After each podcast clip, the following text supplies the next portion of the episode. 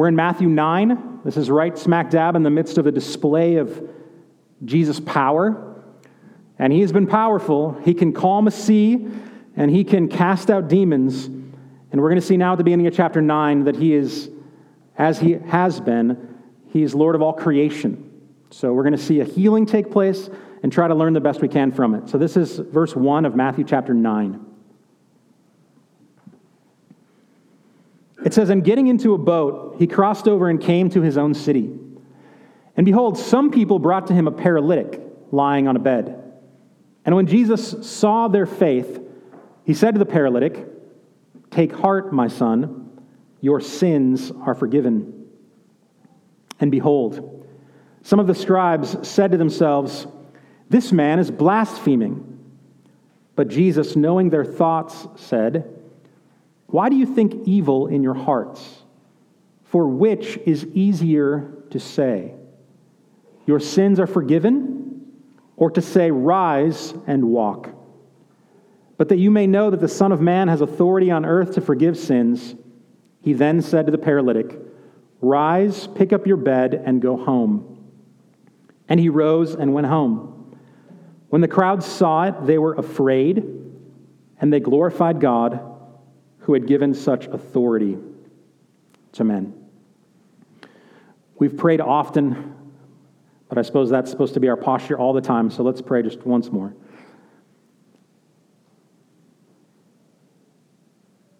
God, would you help us? Help me. I'd love to be encouraging. I pray that we would not take these words as idle words or mere ink on a page.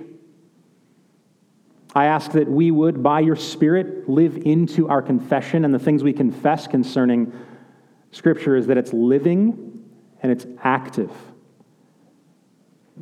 So, more than a mere academic exercise, give us living and active faith through your word.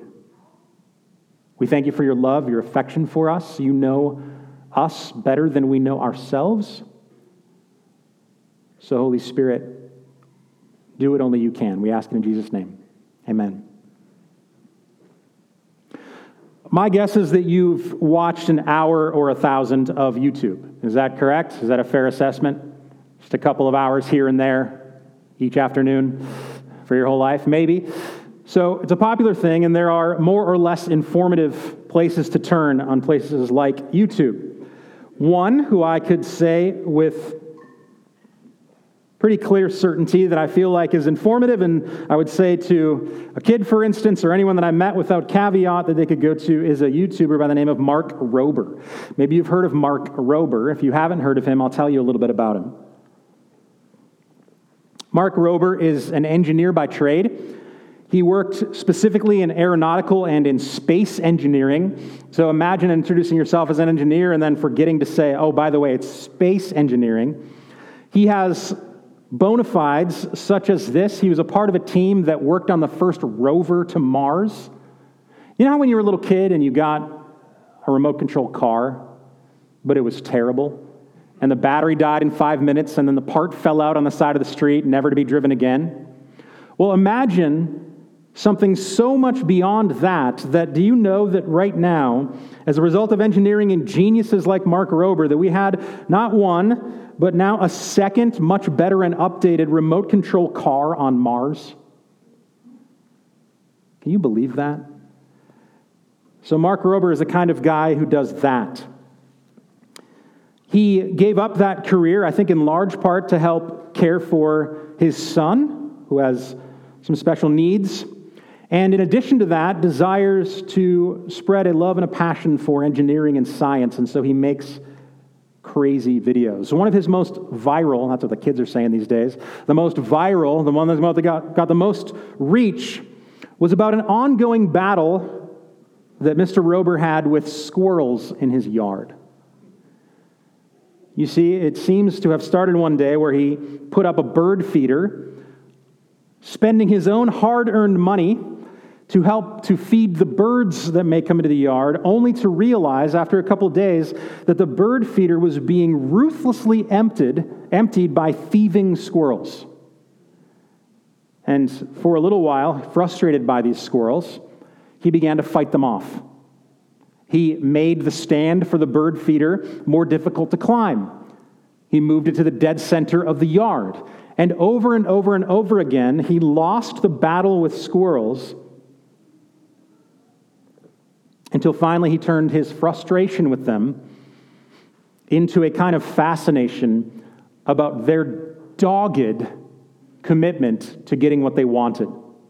It ended up that he created an not American ninja course, more like an American squirrel ninja course in the backyard, and would document the way that these squirrels would relentlessly seek after what was there for them. Day after day, sometimes falling on their face over and over again, they just continued. They were hardwired to get the thing that would satisfy them. And it's a fascinating example from nature about consistency and persistence and what it looks like when a kind of desperation to be satisfied with food gets worked out in real time. Now you may be saying to yourself, what in the world did we read in Matthew chapter 9 that would segue us into a squirrel ninja course lecture? Well, here's what it is Matthew, as he often does, does not include all the details of this event. He glosses over in verse 2. He says, Behold, some people, one of his favorite words, behold, some people brought to him a paralytic lying on a bed. Now that sounds absolutely or positively boring. Except we know from Mark's account and Luke's account as well, Mark and Luke both more descriptive in the way that they describe these things. We know that there is some background to how these people, some people, brought this paralytic to Jesus. And what we're going to see in their description, we're going to read from, Mark, or from Luke here in just a second. We borrowed from Mark a few weeks back. We're going to borrow from Luke this time. What we're going to see is that there's a demonstration of faith. That's what is going to be marked by Jesus that leads to an understanding of the greatest need of humanity and the forgiveness of sins. What we realize is that the demonstration of these people bringing the paralytic is much less random, circumstantial happenstance and way more dogged squirrel. So you may know this story well, but I'm going to read starting in verse 18 of Luke chapter 5, and we're going to get some color. We're going to turn from black and white to color from Luke chapter 5, starting in verse 18, about just how this paralytic was brought. It tells us there in Luke's account, and behold, there's the word again, some men were bringing on a bed a man who was paralyzed, and they were seeking to bring him in and lay him before Jesus. But finding no way to bring him in because of the crowd, they went up on the roof and let him down with his bed through the tiles into the midst before Jesus. And when he saw their faith, he said, Man, your sins are forgiven you. This is an amazing account. We find Jesus back in Capernaum, his sort of home base for ministry. He obeyed those who wanted him gone for killing all their pigs. He goes back across the Sea of Galilee. The crowds rush in again. And these friends or men, we're not sure how they're related or connected, with a kind of dogged persistence, find a creative way to bring a paralytic man before him.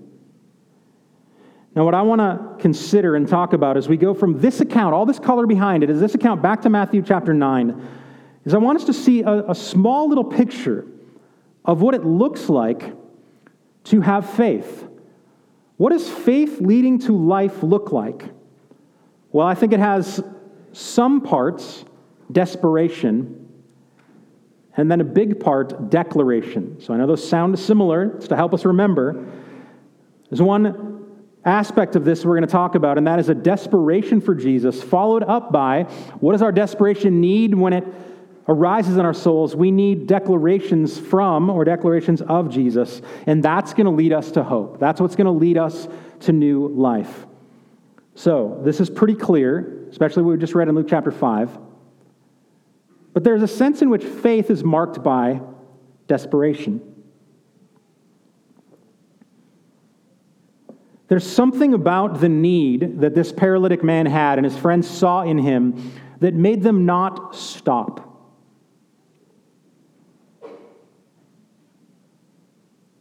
I want you to imagine being this paralyzed man. You'd spent most of your life unable to provide for yourself. You are a charity case, quite literally. You maybe have visited all who knew anything about medicine.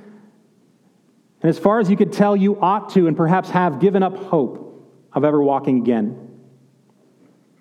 Over the last number of months, there in your very hometown, in this region of Galilee, there have been whispers and ongoing ministry with crowds following of a teacher from, of all places, out in the boonies of Nazareth, who has come through, and many people have said that he can heal. In fact, earlier, Matthew recorded that all who were brought to him, their illnesses and sicknesses and diseases, were taken from them.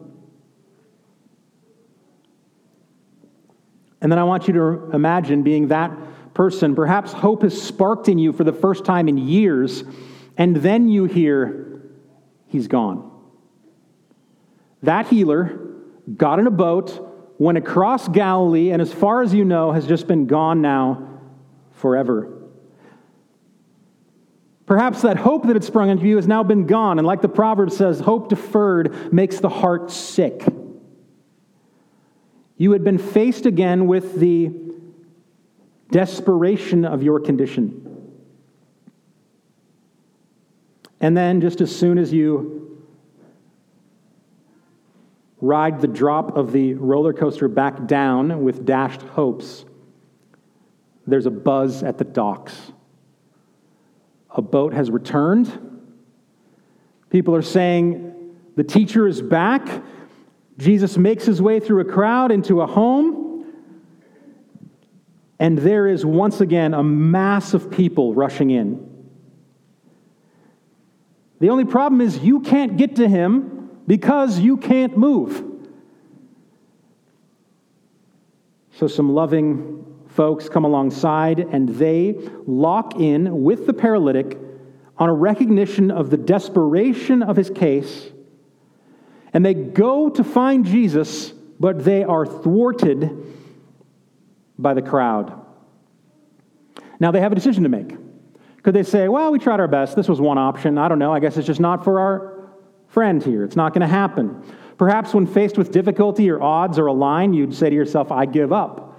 My mom, who often listened to these things, so hi, mom. My mom is notorious for never wanting to wait even 90 seconds at a restaurant. Is that you? So my mom's very excited. She loves to eat out. We go to a restaurant, but she'll turn around the corner. And if she even sniffs out one person having to wait, immediately she will say, Oh, do you guys think we should go somewhere else? I don't know. I mean, this just looks like a hassle. I don't know if we should do that. I have been with my mom where not once, but twice she has done this. Driven into a restaurant, it was busy. She said, Let's go over there. We drive five minutes to a different restaurant. She saw someone in the line. Immediately she said, eh, I don't know, looking a little tight in there. And we go somewhere else. Now imagine the anti mom Imagine the anti my mom. These folks, they go and they say, a crowd is a problem, but here's the thing there's nowhere else to go. What's being demonstrated here, when I say desperation for Jesus, what seems to be demonstrated here is not only an understanding of someone's case. No one needed to remind the paralytic that he had troubles, that he had a need. But more than that, there was a desperation because Jesus was the only hope that the man had. And so he's teaching, and there's a crowd rushed in, and these friends say, I have an idea. Now, I want you to imagine that these four men were squirrel like American Ninja Warrior people. And they were all able bodied, and they said to one another, Here's what we got to do. We just have to get up on the roof and make our way down through. That would be crazy enough, right? Some of them or one of them may have said, I, I just, I don't know if I can do that. That looks slippery, or how do we get up on top? Let alone them saying, no, no, no, we need to get up on top, but the only reason we're going to get up on top is because we're going to drag our paralyzed friend up there as well. And then in the midst of Jesus' teaching, this ought to make him very happy, we're going to start to disassemble the roof. And then the plan is we lower you down on the ropes right in front of him. So, desperation now has multiple meanings. Not only desperation, like you see the condition of your need, oh, wow, I'm bad off what do the kids say now? Down bad or whatever? I'm like, oh, I'm down bad, right? That's what they would say. They see that. Secondarily, they know the desperation of the case. There's nowhere else to turn. There's one Jesus. We got to get in. There's nowhere else to go. But now, third, there's a desperation in the sense that they have abandoned a kind of dignity. You see, how, what's the difference between someone wanting someone and something, someone who's desperate for something? Well, some degree of dignity, probably.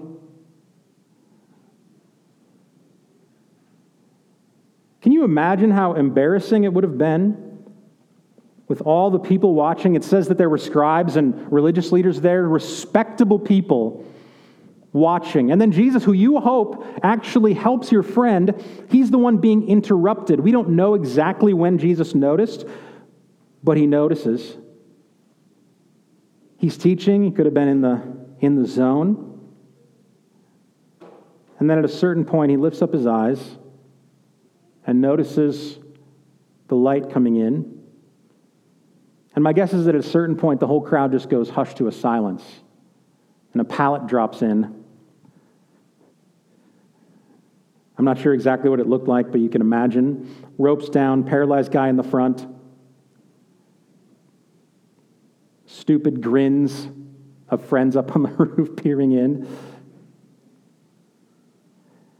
And what has been demonstrated here is an understanding of one's position and need, such that this desperation leads to an active faith. What's so amazing here is the gentleness of Jesus. He doesn't say, um, excuse me, I'm in the middle of something here. He doesn't say, I was just about to seal the deal. You broke the emotional tension of the moment. No, he looks and he is amazed and he says, I saw their faith. What a phrase. Sometimes faith is, uh, is purely or only intellect, it's just a mental assent only. And here the, the scripture combines over the top what living faith looks like. It became evident. He saw their faith, it was demonstrated, it was demonstrative. Sometimes your hunger is silent, and other times you ravage. Our boys, sometimes by the time a bottle got to them, they would not have had to tell us they were hungry. We saw their hunger. Like, a, like an animal grabbing the thing. These men, as well as the paralytic, had a desperation of soul that press them toward Jesus. And I believe that there is something there at the beginning of faith that must look like desperation so long as you're nonchalant about your need, so long as you think that your life is pretty much okay and normal, especially compared to other people. And if by chance you got a slight boost, so long as that's your attitude, then it would be difficult to get to Jesus. But not these men and not this paralytic. They demonstrated a dogged commitment to their need and a commitment to the power of Jesus to help them. And now, this is where I think this is a living idea. What does it mean to see faith? Well, their faith is seen in this faith is the ongoing recognition of the need of one's soul. It's hard to be full of faith, especially to put your hope in something else, when you're full of self confidence. When you think, ah, I can do it, I'm more or less okay, I'm kind of impressive. Other people wish they were me. As long as those kind of thoughts are digging around in the depth of your soul, it's unlikely for faith to erupt. Now, it's only when a desperation comes, when everything gets quiet and you've stopped the pretending, or you know for a fact that the things that you feel inside and the way that you live is not okay. You begin to say, Where can I find help? It is when a self satisfied, self reliant soul begins to die and shrivel amongst the real need of the world that faith now has an opportunity to bubble up. Religion or Christianity or Jesus or forgiveness or worshiping or praying will make no sense to a self satisfied person. To those who don't know that they're lame, and I don't just mean uncool, some of us also know we're, we're that lame. If you do not know that you're lame, why would you ever go through the embarrassing trouble of digging through the rooftop and coming down in front of all of your friends?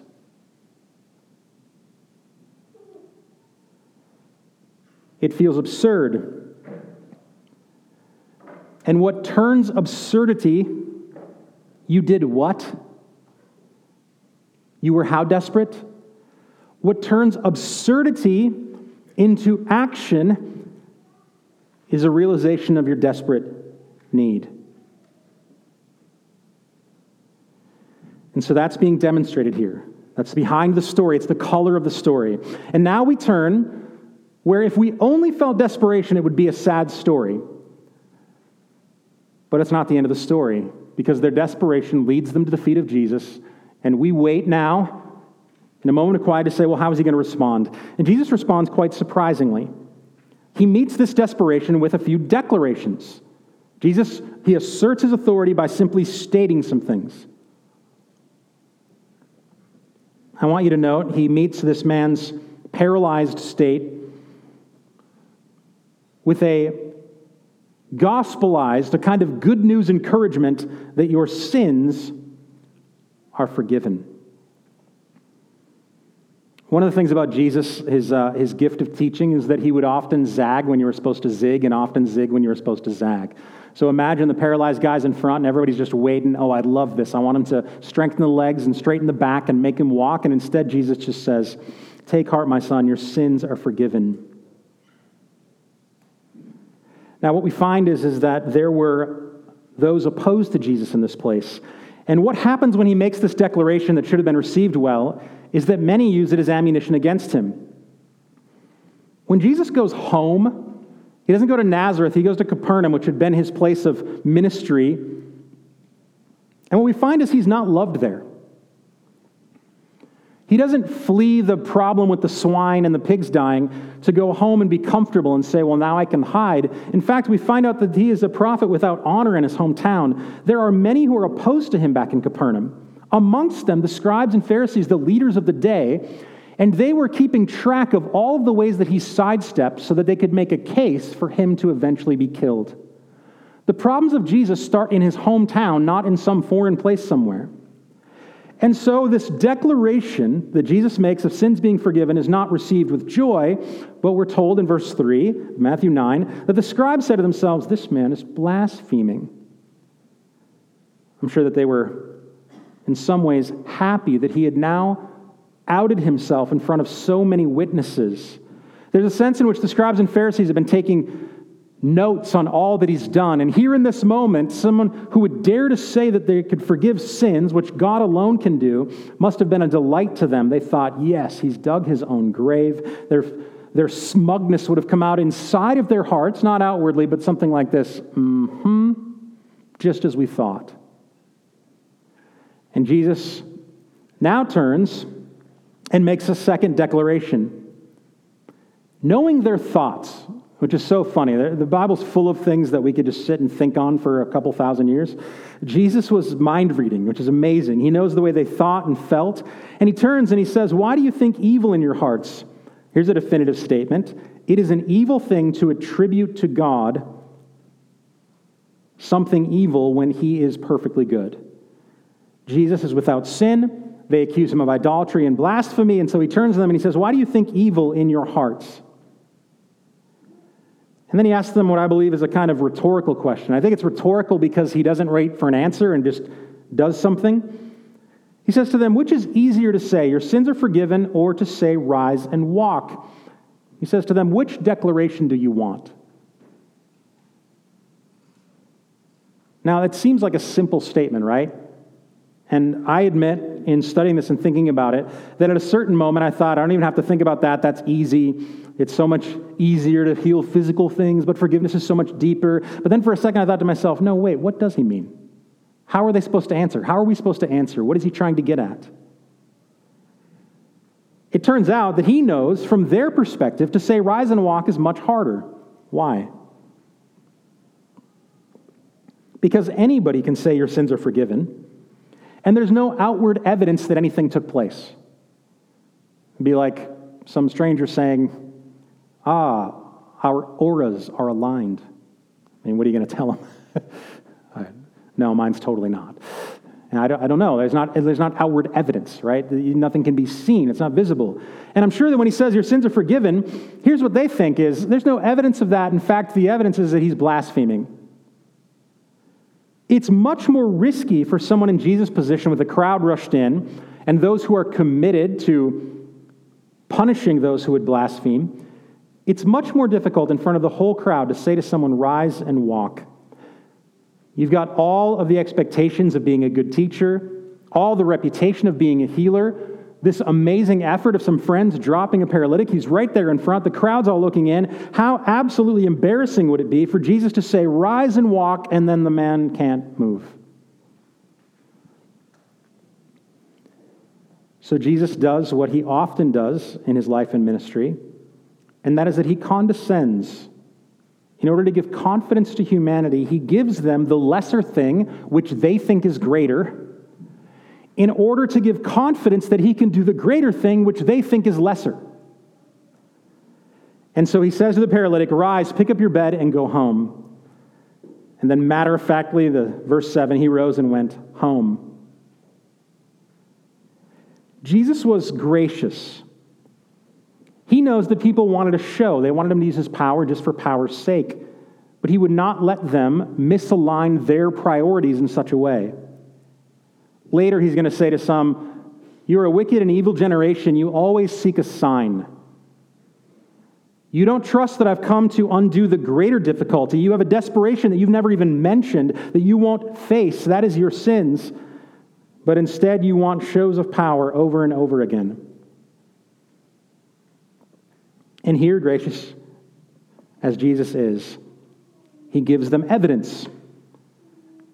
Rise and walk, he says, and now in front of everyone who witnesses, there is physical, demonstrated power for healing. So the man goes home. The crowd see it. They're afraid. They have a kind of reverent awe. And they glorify God, which is, of course, the mission of Jesus in this world to glorify God in all that he does because the forgiveness of sins has landed. What takes place here is a demonstration, I believe, of what it looks like to be found in Jesus. Something happens in the soul of a person where they begin to see their need more clearly. They become desperate in a certain way. They find themselves in front of Jesus and they listen to what he says. Jesus doesn't have to work himself into a frenzy to make these things happen. He simply speaks and demonstrates his authority. And it's when the desperation for Jesus from a soul meets and receives the declarations of Jesus, his words, his promises, when these two things align together, life and healing and restoration takes place. If you try to short circuit either one, you will not find what is most needed. If you cannot bear to admit that you are desperate and have need, then the declarations of Jesus will make no sense to you, they will mean nothing. If you are endlessly introspective and understand your need, but never will listen or receive the words of Jesus as he declares power over your life, then you will not be healed. You see, this is a moment when, in the story of Matthew's Gospel of Jesus, that things start to come together. Don't you love when a good story comes together and everything just kind of wraps up? Have you ever read a, a book or watched a show and you just thought to yourself, wow, I'm getting it now? The author brings it into view. It's as though you couldn't see clearly before, and then all of a sudden a lens is put in your eyes and everything just aligns. Matthew has been trying to tell us from the very beginning that the purpose of Jesus in coming was not merely to put on a demonstration of God's power, but instead, to leverage all that God is to forgive and save his people from their sins. Matthew chapter 1. In Matthew chapter 1, Joseph is visited by an angel. This is how the whole story gets put in motion. Why will Mary be with child? Why will she bear a son? What will his name be? Well, Matthew chapter 1, verse 21 says this She will bear a son. You shall call his name Jesus for he will save his people from their sins. That's the beginning of Matthew. We've been reading along and studying it. Now, fast forward 30 years. Why has Jesus taken on human flesh and enacted the miracle of the incarnation to save his people from their sins? Why has Jesus lived a righteous life that you and I could never live? Tempted exactly as we are, so that we have a high priest who knows our weaknesses. But why would he live a life like that perfectly, just to prove that he can? No, he's come to live a perfect life to save his people from their sins.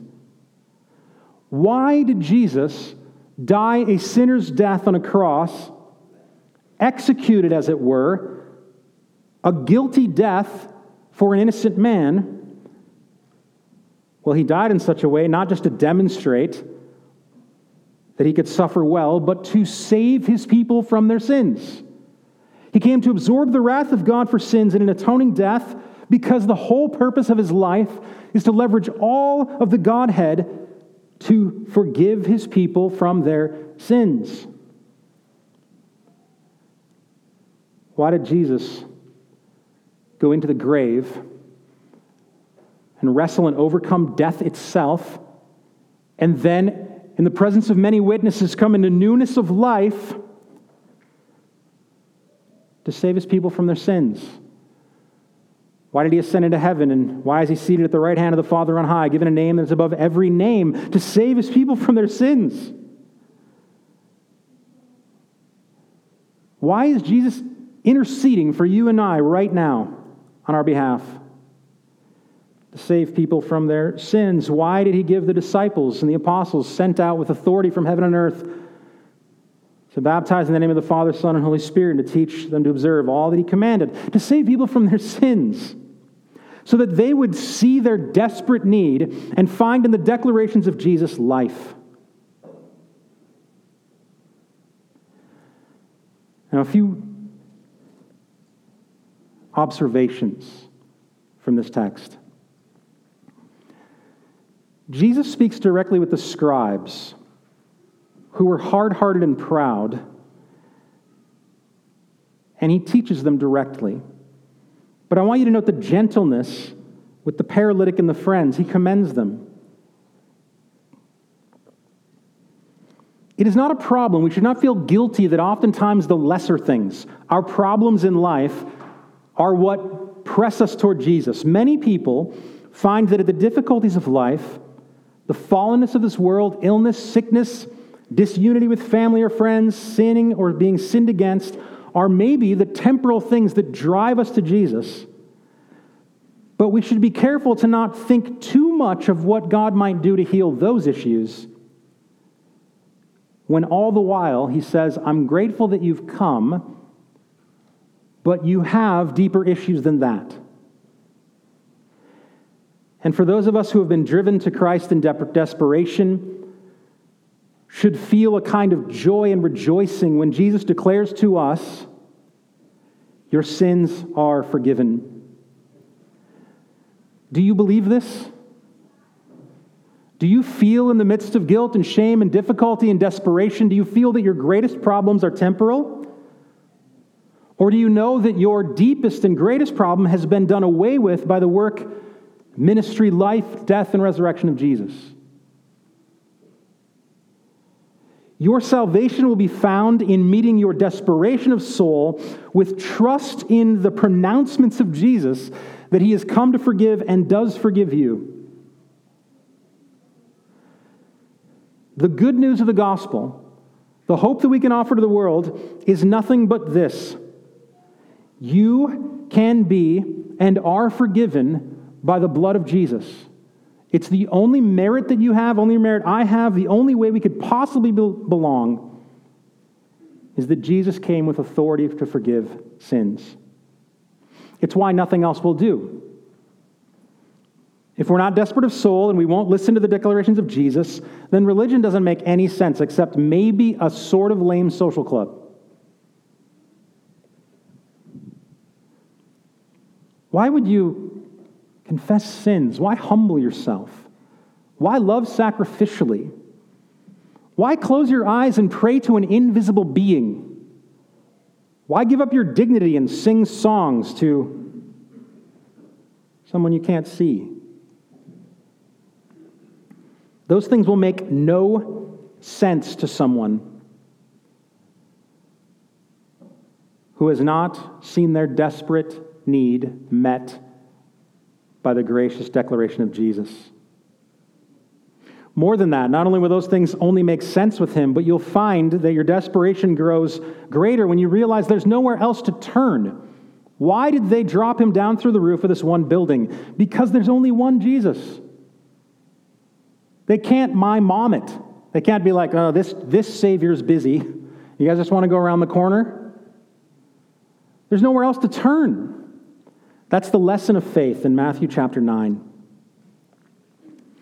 My prayer for us is that, like the paralytic, who did receive this wondrous miracle of being raised from his bed to stand up, though it's temporal, later when he dies, he's laid back down, that he would come to see that his greatest need was, was met by Jesus, one that he perhaps didn't even see or hope to have met when brought to him.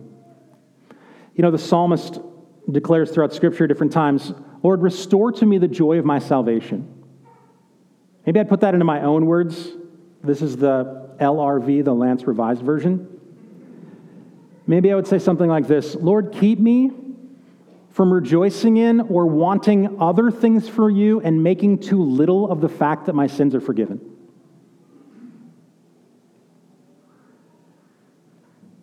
May we never be a church that yawns at the forgiveness of our sins and the reconciling of our souls to our Maker.